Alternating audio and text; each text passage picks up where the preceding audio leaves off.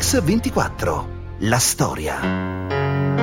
Carissimo papà, come te penso che le sofferenze sono doni che nessun prezzo può comprare. Sai, la gente strana. Prima si odia e poi si ama. Il 12 maggio del 1995, a soli 47 anni, moriva Mia Martini, un'artista straordinaria, l'interprete di canzoni famosissime, la cui carriera è stata segnata, in parte anche distrutta da una terribile calunnia. Quella di Mia Martini è stata un'esperienza umana e artistica, drammatica e controversa, fatta di grandissimi successi, ma anche di momenti molto, molto difficili. Noi Oggi qui a Radio 24 vogliamo raccontarvi appunto la sua vita, la storia di una cantante, di una donna, di una voce indimenticabile. Sai, gente sola. Come può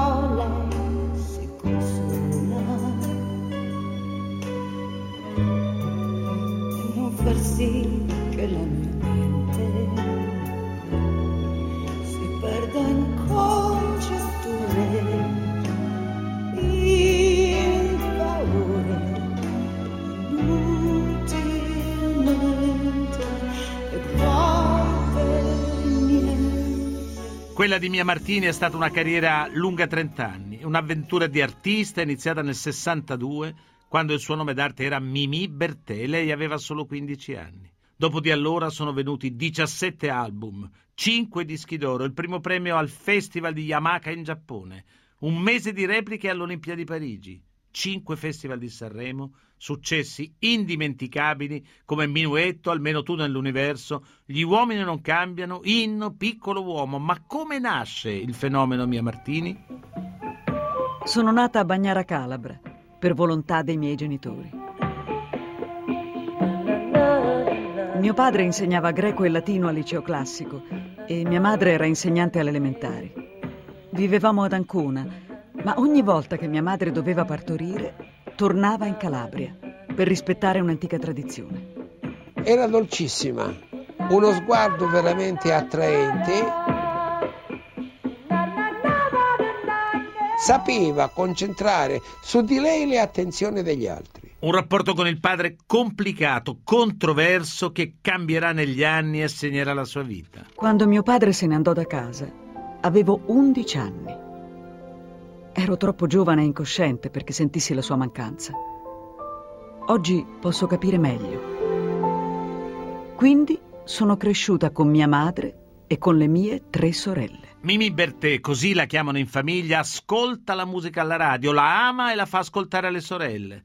La musica italiana diventa la protagonista della sua vita, canta alle feste, intrattiene il pubblico in alcune serate, finché con uno sciopero della fame convince la madre a farsi accompagnare a Milano per un provino. E per Mimì ogni canzone è una passione, un'interpretazione sofferta e ogni volta che canta soffre. Lei soffre quando canta? Le soffre le canzoni che canta? Sì, sì, questo è il mio guaio. Alle volte non, non mi accorgo che sto cantando davanti al pubblico e assumo anche degli atteggiamenti. So, perché vivo, vivo troppo la canzone. Il 6 maggio 1964 feci un provino in Rai e scrissero di me video giovanile ma banale, voce un po' nasale ma incisiva, stile moderno tipo urlatori alla Celentano. In quel genere ha una certa aggressività e può essere utilizzata. Le due concorrenti di questa sera e sono per i minorenni Mimi Bertè e per i maggiorenni Betty Curtis.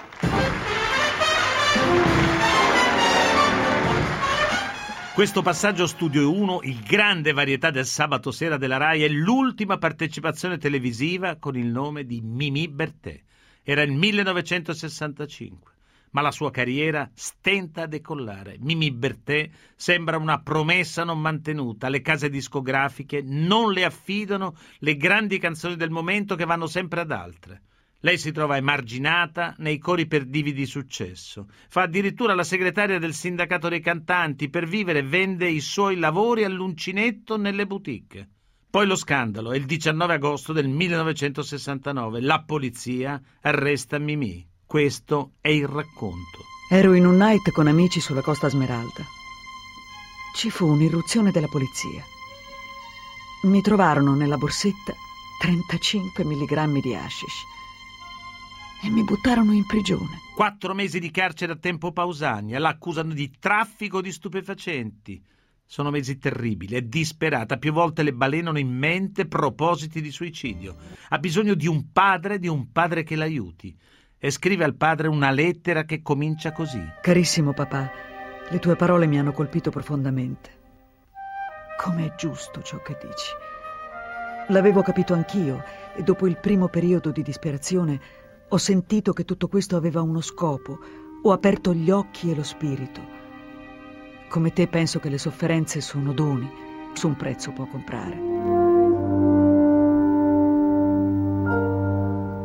Tremo al pensiero di quanti, nella mia situazione, non sanno fare tesoro di questa esperienza e passano il tempo a compiangersi, senza saper leggere fra le righe. Non essere depresso, non sentirti triste, perché non sei solo, non lo sei più. Ora ci siamo ritrovati e io sono felice di riavere un padre e che questo padre sia tu. Ti amo tanto, tua figlia Mimì. Sono stata anch'io bambina di mio padre innamorata. Per lui sbaglio sempre sono la sua figlia sgangherata. Ho provato a conquistarlo e non ci sono mai riuscita. Dopo quattro mesi di carcere, Mimì sarà prosciolta da tutte le accuse. Ma quell'esperienza naturalmente la segna e la segna per sempre. Mimì torna a Roma e cambia nome. Da quel momento, per tutti, sarà Mia Martini. Mimì Bertè non funzionava troppo. E allora eh, ho incontrato questo signore che poi è diventato il mio produttore, che aveva già manie internazionali. E allora mi ha detto andiamo all'estero, però bisogna trovare un nome italiano che è facile da pronunciare e che è famoso, conosciuto. Guarda, in, eh, all'estero di nomi italiani famosi ce ne sono tre. Gli spaghetti, il martini e la pizza, scegli un po'. E io ho scelto martini. Sempre tua, quando vuoi, nelle notti più che mai, dormi qui, te ne vai. Sono sempre fatti tuoi, tanto sai che qua su, male che ti vada avrai, tutta me se ti andrà per una notte Un'incredibile voce italiana oggi qui a Radio 24, la storia di Mia Martini che continua dopo il break pubblicitario.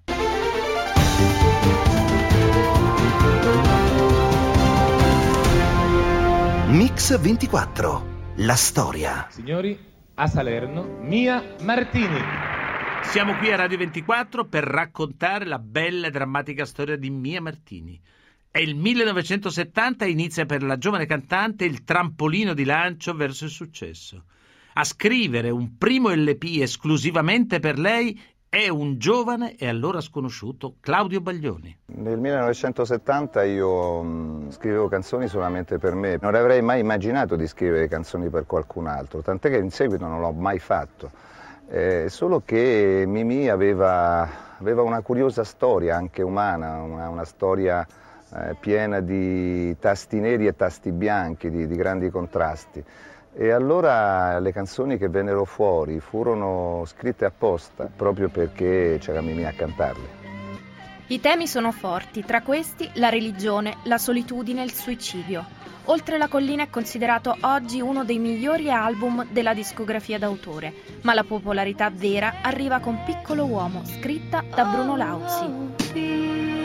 Piccolo uomo, non mandarmi via.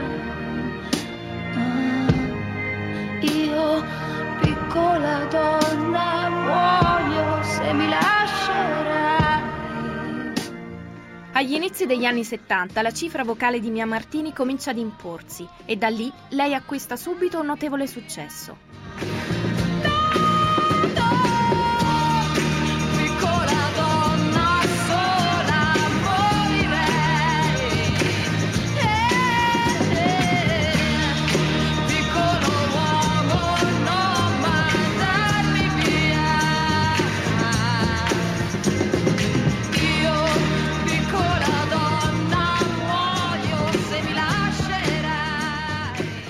Le era piovuto dal cielo, camminava per la strada e sentiva il jukebox con la sua canzone. Entrava in un bar e ne sentiva alla radio il ritornello. Non era abituata al successo da Hit Parade. Poi qualcuno le ha detto: Sei prima in classifica. E qualcun altro: Hai vinto il Festival Bar. Il successo era una cosa a cui non era abituata. Sono sempre tua quando vuoi, nelle notti più che mai. Dormi qui, te ne vai. Sono sempre fatti tuoi, tanto sai che quassù male che ti vada avrai tutta me se ti andrà per una notte sono tua. Mia Martini insomma ce l'ha fatta. Nel 72 col piccolo uomo scala le classifiche della Hit Parade. Vince il Festival Bar, vince il suo primo disco d'oro. Il successo si ripete con Minuetto. I primi anni 70 sono gli anni di Patti Bravo, di Marcella Bella, di Orietta Berti, di Vanzanicchi, ma a contendere la scena a Mia Martini c'è anche un'altra cantante che per lei è qualcosa di più di una collega. Si chiama Loredana Bertè, è sua sorella. Che rapporti sei con tua sorella, Loredana Bertè? Loredana, se fosse solo mia sorella, sarebbe stupenda. Purtroppo canta. Quindi è una tua concorrente? Noi non siamo concorrenti nella realtà, è che facendo questo lavoro sono quelli che sono intorno a noi che ci fanno diventare il nostro malgrado due concorrenti. Ed è brutto litigare in famiglia. Te possino da tante cortellate, per quante messe a detto. Le due sorelle Bertè sono belle, divertenti e conquistano il pubblico. Allo stesso tempo sono molto diverse. Molto più estroversa Loredana, molto più segreta la Mimi cantante e artista. Così, in un'intervista, le ritrae Caterina Caselli. Due persone diverse tra di loro, ripeto, almeno nell'apparenza erano sicuramente molto diverse. Forse, mh, forse le, eh, le, univa una certa malinconia, questo sì, e nell'una magari in maniera più eh, visibile e nell'altra forse più nascosta. Loredana è trasgressiva, molto provocatoria. Le sue apparizioni televisive mirano di sicuro a provocare. La sorella Mia Martini è invece piuttosto appartata, schiva. Nel 1993 si esibiscono insieme al Festival di Sanremo. Due sorelle d'arte, Loredana Bertè e Mia Martini. Vediamo come stiamo, mezzanotte nella mano, di qua nel cielo per tanto. Slacciati pensieri, dura, finché dura questa eternità. Stiamo come stiamo, usati di seconda mano, nel cuore un buio totale. L'unico innocente che sorride e fa i miracoli che fa. Due temperamenti diversi, due personalità diverse, due vite diverse, insieme non hanno il successo sperato. Il rapporto è sempre stato difficile, fatto di grandi amori e grandi distanze. Ma chi era allora davvero Mia Martini? Che cosa si celava dietro la sua immagine pubblica di cantante e di artista? Così Ornella Vanoni. Non si amava forse, però il canto la riscattava in tutto, era la sua vita. Imagine this country. There's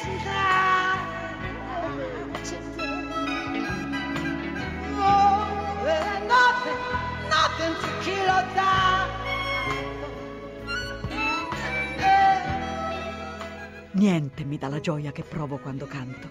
Impazzisco di felicità quando vedo la gente che se ne sta là, attaccata a me. In quei momenti tutta quella folla mi ama, mi appartiene. La musica è la vera ragione della mia esistenza. Tutto quello che Mia Martini canta è vissuto in prima persona, anche il padre lo conferma. In ogni sua canzone c'è sempre una parte della sua biografia. Nello stesso tempo si rendeva conto che lei aveva una sua missione. Difatti tutte le sue canzoni sono mirate al processo di liberazione della donna da tutto il contesto sociale. Donne piccole violentate, molte quelle delle borgate, Secondo Claudio Baglioni, Mia Martini, anche quando rideva, cantava. Come l'acqua di mare, chi si bagna vuole anche il sole, chi la vuole per una notte, c'è chi invece la prende a botte Mimì rideva moltissimo, era curioso perché neanche sorrideva, c'era una risata molto sonora e, e quasi era una sorta di canto, devo dire che non ha mai smesso di cantare, nemmeno, nemmeno quando rideva. Una sua cara amica, Alba Calia, racconta che Mimì adorava essere riconosciuta. Adorava eh, fare gli autografi, adorava eh, stare di fronte a un pubblico, eh, cioè le piaceva, le piaceva il suo lavoro, era felice di quello che faceva. Senza una vela che ti guidi in alto mare.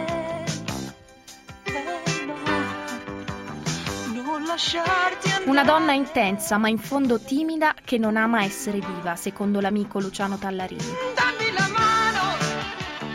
Quando gli si chiedeva di dare di più in senso star, lei era imbarazzata, era- imbarazzata e si metteva a ridere, e diventava un gioco, cioè giochiamo a fare le dive, ma lei non, non si sentiva e non era per niente diva.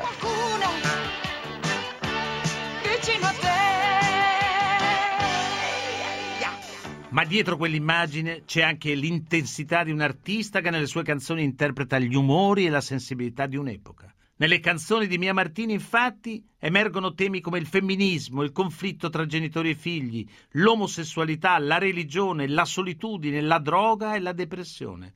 E del resto, a scrivere per lei sono tutti i più grandi dell'epoca, da Bruno Lauzi a Claudio Baglioni, da Antonello Venditti a Ivano Fossati. Nel 74, per i critici europei, Mia Martini è la cantante dell'anno.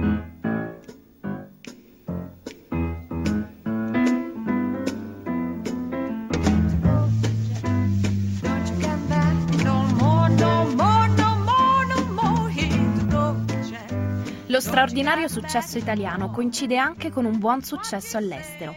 I dischi di Mia Martini iniziano a circolare in Israele, lei incide in spagnolo, in tedesco, in francese. Arriva addirittura a vincere uno dei più importanti festival in Giappone, il Festival di Yamaha nel 1977, e questa sua esposizione estera le permette anche di farsi notare da Charles Aznavour.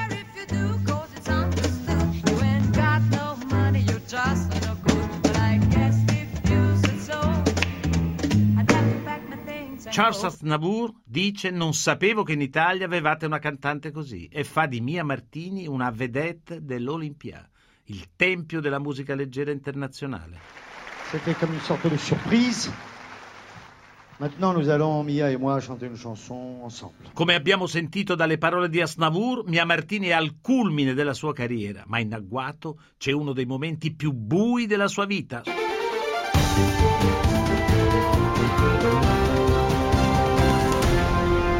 Mix 24. La storia. Rieccoci qui a Radio 24 con la storia della grande Mia Martini, incoronata, come abbiamo sentito da Asnavour, all'Olympia, il tempio della musica leggera internazionale. Dopo l'amore, noi non siamo più soli.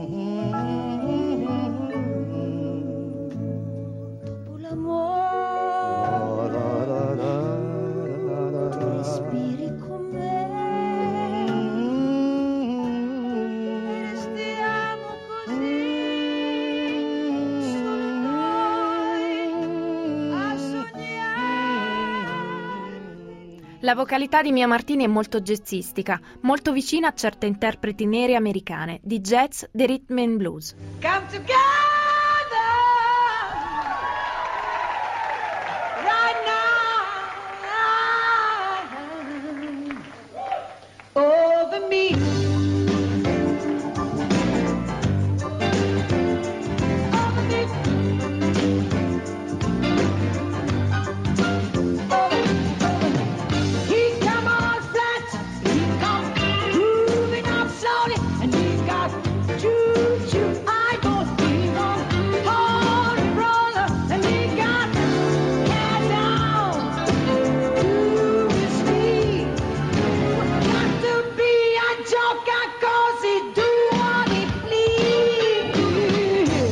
Per la critica francese, Mia Martini è addirittura la nostra Edith Piaf. Eppure, proprio in Italia la sua carriera comincia a avere qualche difficoltà. Il pubblico la ama, ma la critica. Sembra trattarla con superficialità e con approssimazione. Soprattutto, a poco a poco, Mia Martini viene emarginata anche nell'ambiente musicale. Qualcuno, infatti, mette in giro una voce terribile, un'infamia da cui è impossibile difendersi. Adesso in giro si dice che Mia Martini porta sfortuna. La mia vita era diventata impossibile.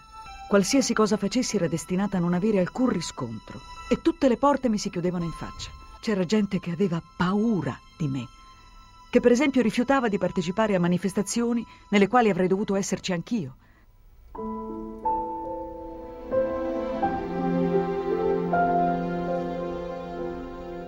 Mi ricordo che un manager mi scongiurò di non partecipare a un festival perché con me nessuna casa discografica avrebbe mandato i propri artisti.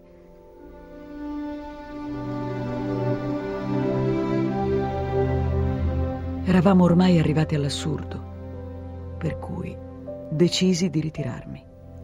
Era all'inizio degli anni 70, alla vigilia della partenza di un tour fra Mimì e un gruppo romano dell'epoca. Così racconta Claudio Baglioni. Il gruppo che l'accompagnava di tre musicisti ebbe dopo una serata e tornando a Roma, eh, questa, questo concerto mi sembra che fosse in Campania, ebbe un incidente di automobile eh, drammatico.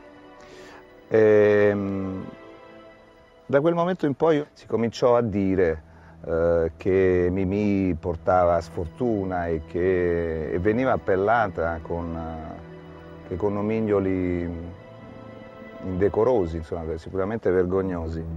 All'inizio è una voce locale, poi diventa un'etichetta dalla quale non si ha più scampo, come confessa la stessa Mia Martini nel libro di Menico Caroli. La disperazione è la follia. Costringe a vivere senza pelle. Se sopravvivi, diventi quasi invulnerabile. Devi solo stare attenta a non deludere più te stessa. Una delle conseguenze di questo meccanismo infame può essere quello di sviluppare una vera e propria depressione, che in alcuni casi più tragici può portare al suicidio. Gino Paoli dice di averla vissuta anche lui all'inizio della sua carriera. Perché io mi vestivo di nero e eh, sto parlando di 40 anni fa e cominciavano anche con me a fare quel discorso lì. Ho picchiato due o tre persone, poi la iella gli è arrivata davvero e hanno smesso.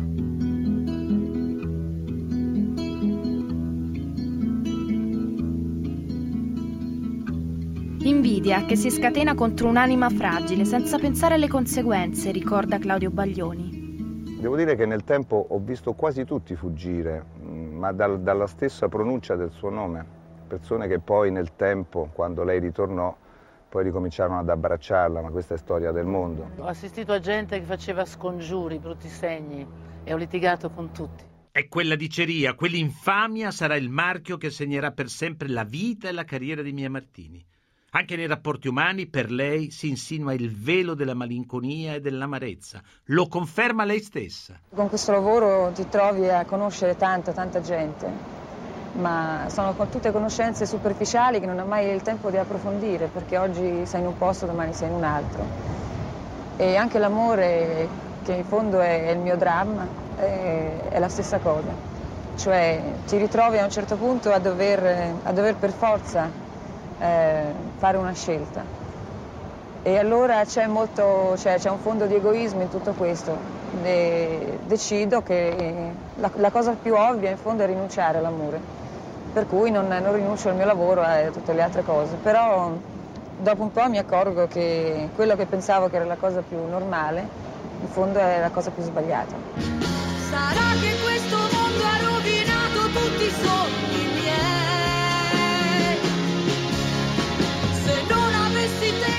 Ma una grande storia d'amore, quella per la quale Mimì dà tutto e rinuncia a tutto, è quella con il maestro Ivano Fossati. Così racconta Adriano Aragozzini, patron per alcuni anni del Festival di Sanremo.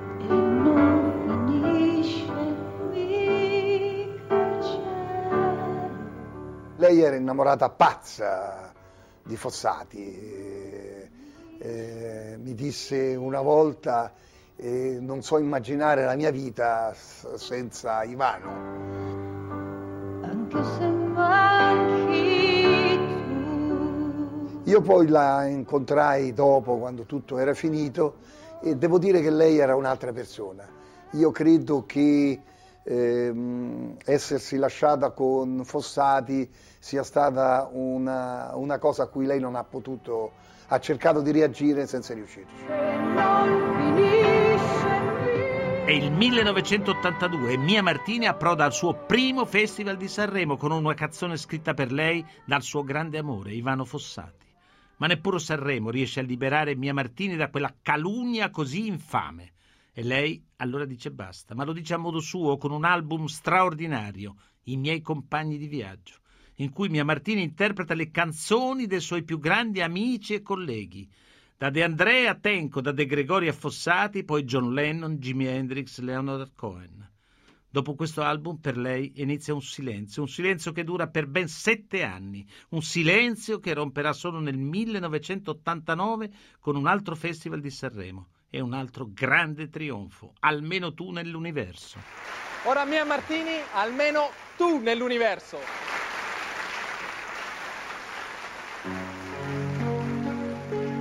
È il grande ritorno, la rivincita di una voce sublime, così Adriano Ragozzini. Quando io organizzavo il Festival di Sanremo nell'89 eh, si parlava di Mia Martini come eh, di un'artista brava, sì, ma assolutamente da non scritturare o, o da non prendere in considerazione. Erano sette anni che non potevo più fare il mio lavoro, per cui ero, ho avuto dei momenti di grande depressione. E in quel momento ho sentito proprio fisicamente questo abbraccio totale di tutto il pubblico. L'ho sentito proprio sulla pelle ed è stato un attimo indimenticabile.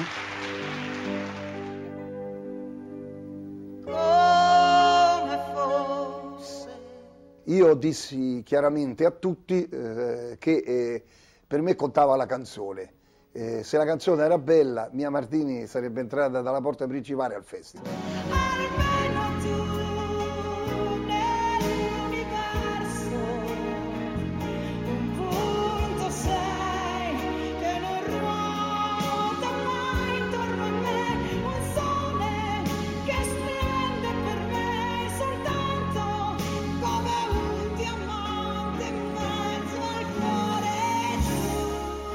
Almeno tu nell'universo consacra il successo definitivo di Mia Martini e pone fine a uno dei periodi più bui della sua vita. Non vince il festival, ma viene insignita del premio della critica che oggi si chiama Premio Mia Martini. Nel 92 torna al Festival di Sanremo con un altro grande trionfo. Gli uomini non cambiano. Mia Martini. Questa canzone è dedicata a una sfida che prende alla gola la donna sin da bambina, quando si innamora del padre, senza conquistarlo mai. Poi si comincia a sognare un uomo per tutta la vita, finendo per scappare col primo che arriva, che di solito ti tradisce con una bugia. Gli uomini sono sempre gli stessi, non cambiano mai. Sono stato anch'io bambina di mio padre innamorata. Per lui sbaglio sempre sono la sua figlia sgangherata. Ho provato a conquistarlo e non ci sono mai riuscita. Una Mia Martini diversa, quella che a Sanremo canta Gli uomini non cambiano. È il 92, Mia Martini ha 45 anni, ma ormai Mimì è una donna segnata dalla vita, dalla cattiveria dell'ambiente. Neppure il calore del pubblico, che l'accoglie sempre con affetto enorme, riesce a guarire il suo dolore. L'anno successivo c'è un altro Sanremo, stavolta con la sorella Loredana, l'abbiamo già sentita all'inizio. Poi un duetto con Roberto Murolo. Sempre nel 93 Mia Martini si trasferisce a Gallarate. Per lei è arrivato il momento di vivere finalmente il rapporto con il suo padre, che se n'era andato da casa quando lei aveva solo 11 anni e che aveva ritrovato in occasione del suo arresto a Tempio Pausania.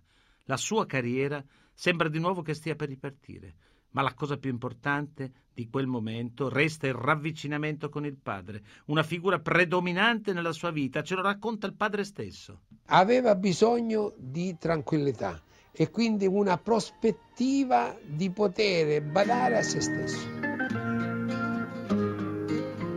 Mimì riesce finalmente a creare un rapporto bellissimo con suo padre. Si sentono tutti i giorni, ma la fine è ormai vicina. Questa è la testimonianza sofferta e drammatica della sorella Olivia.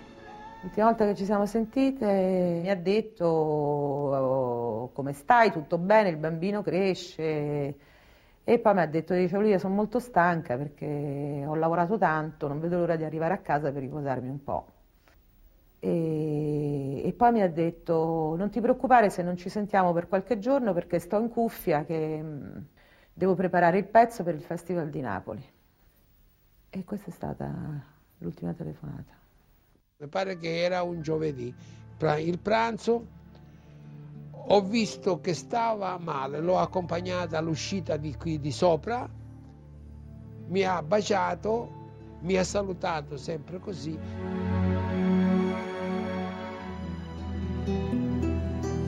Ciao papà.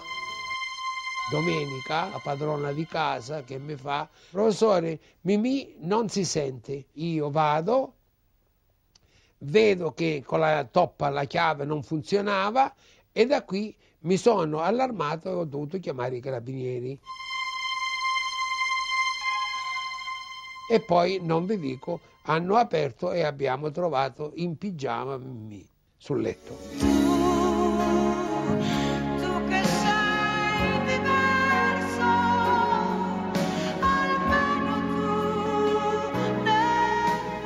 Mia Martini muore il 12 maggio 1995, ma il suo corpo senza vita viene ritrovato soltanto due giorni dopo. La procura di Busto Arsizio apre immediatamente un'inchiesta e dispone un'autopsia sul corpo dell'artista. Secondo il referto del medico legale, a causare la morte di Mia Martini è stato un arresto cardiocircolatorio. Il 17 maggio 1995 il corpo della cantante viene cremato. Su richiesta della Procura della Repubblica, il giudice per le indagini preliminari ha emesso un decreto di archiviazione dell'inchiesta. sempre sarai sincero e che mi amerai davvero di più, di più, di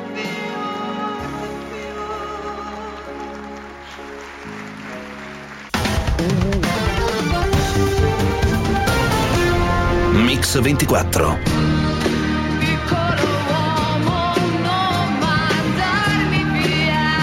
Mario Luzzato Fegiz, critico musicale inviato del Corriere della Sera. Ecco Mario, ma tu l'hai conosciuta bene, Mia Martini. Chi era Mia Martini in due parole? Ma era una creatura molto determinata da una parte, molto fragile dall'altra. Mm, E ha, su- ha avuto, ha Sì. avuto questa lunga storia d'amore con Ivano Fossati eh, che l'ha abbastanza distrutta. Le ha fatto rapporto male. Ecco, ma la sua, la sua grandezza musicale invece qual è stata, secondo La te? sua grandezza musicale è una capacità di, di- di stare sul palco e di, di intonazione, di comunicazione col pubblico molto forte.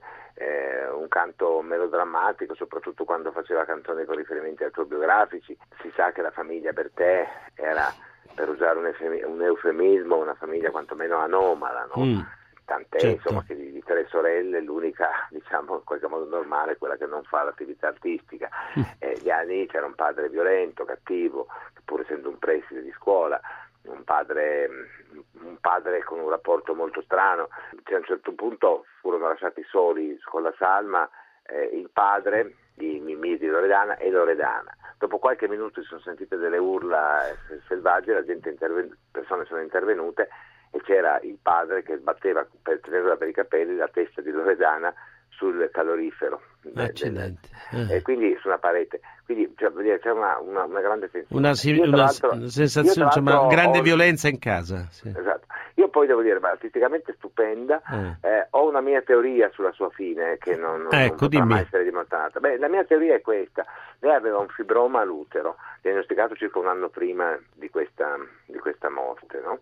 Il dottore le aveva detto, guardi signora, io le do delle pillole che però può prendere al massimo uno o due mesi per contenere, dopodiché lei deve assolutamente operarsi. Invece lei aveva paura di questo intervento, ha continuato a prendere per mesi queste pillole. Quindi io credo poco alla versione del suicidio o dell'overdose di cocaina. Ecco. Eh. Però anche lì la fretta con cui è stata chiamata la salma, gli esami tossicologici non fatti, cioè è un piccolo, un altro Un caso piccolo tecnico, giallo. Ecco, un parlando giallo. della, parlando della mia invece artista, di quella grandissima artista che è stata, ecco, qual è secondo te la, la canzone che la rappresenta meglio? O di più? Io, io direi due sono le cose presenti di più, Padre davvero e Minuetto. Minuetto. Il Minuetto c'è un avvitamento della Vaniglia, perché è una canzone poi scritta proprio su misura per lei da, da Califano, no? si sono incontrati, hanno parlato, lui è un uomo che capiva molto le donne, no? E allora un po' come succede nella canzone di Ruggeri, quella quello che non dicono, lui si è proprio immedesimato.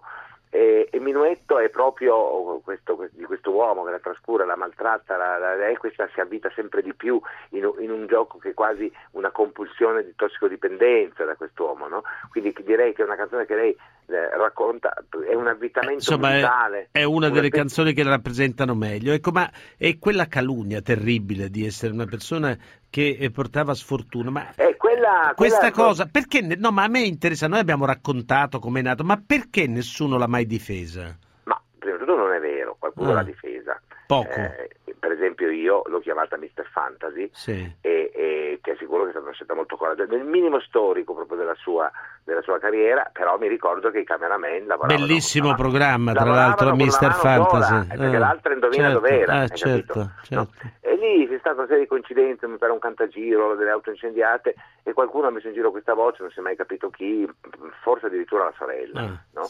Quindi mm, Loredana. Quindi, senti. mm, Ah, oh, mi sa che dicono che porti sfiga perché poi lei era la, la bocca della verità, no? Quindi quella è stata una cosa terribile. Terribile. Poi Senti Mario, siamo, sol- siamo in chiusura perché ci abbiamo 12 secondi. Volevo chiederti, ma oggi c'è una Mia Martini nella, nella musica italiana? No, non c'è, non c'è, non c'è una, una interprete femminile eh, in attività, in, diciamo, piena, in grado di, eh, di unirci tutti sotto una bandiera. Lei era tra le quelle grandi, insieme a Mina, Milva, lei e Patti Dobbiamo sperare nel futuro. Allora, grazie mille Mario, Prego, grazie tante, ciao, grazie, ciao, ciao, ciao. Ringrazio Alessandro Longoni, Antonella Migliaccio in redazione, Alessandro Chiappini e Valerio Ronchetti che si alternano in regia e il nostro mitico stagista Manuel Guerrini.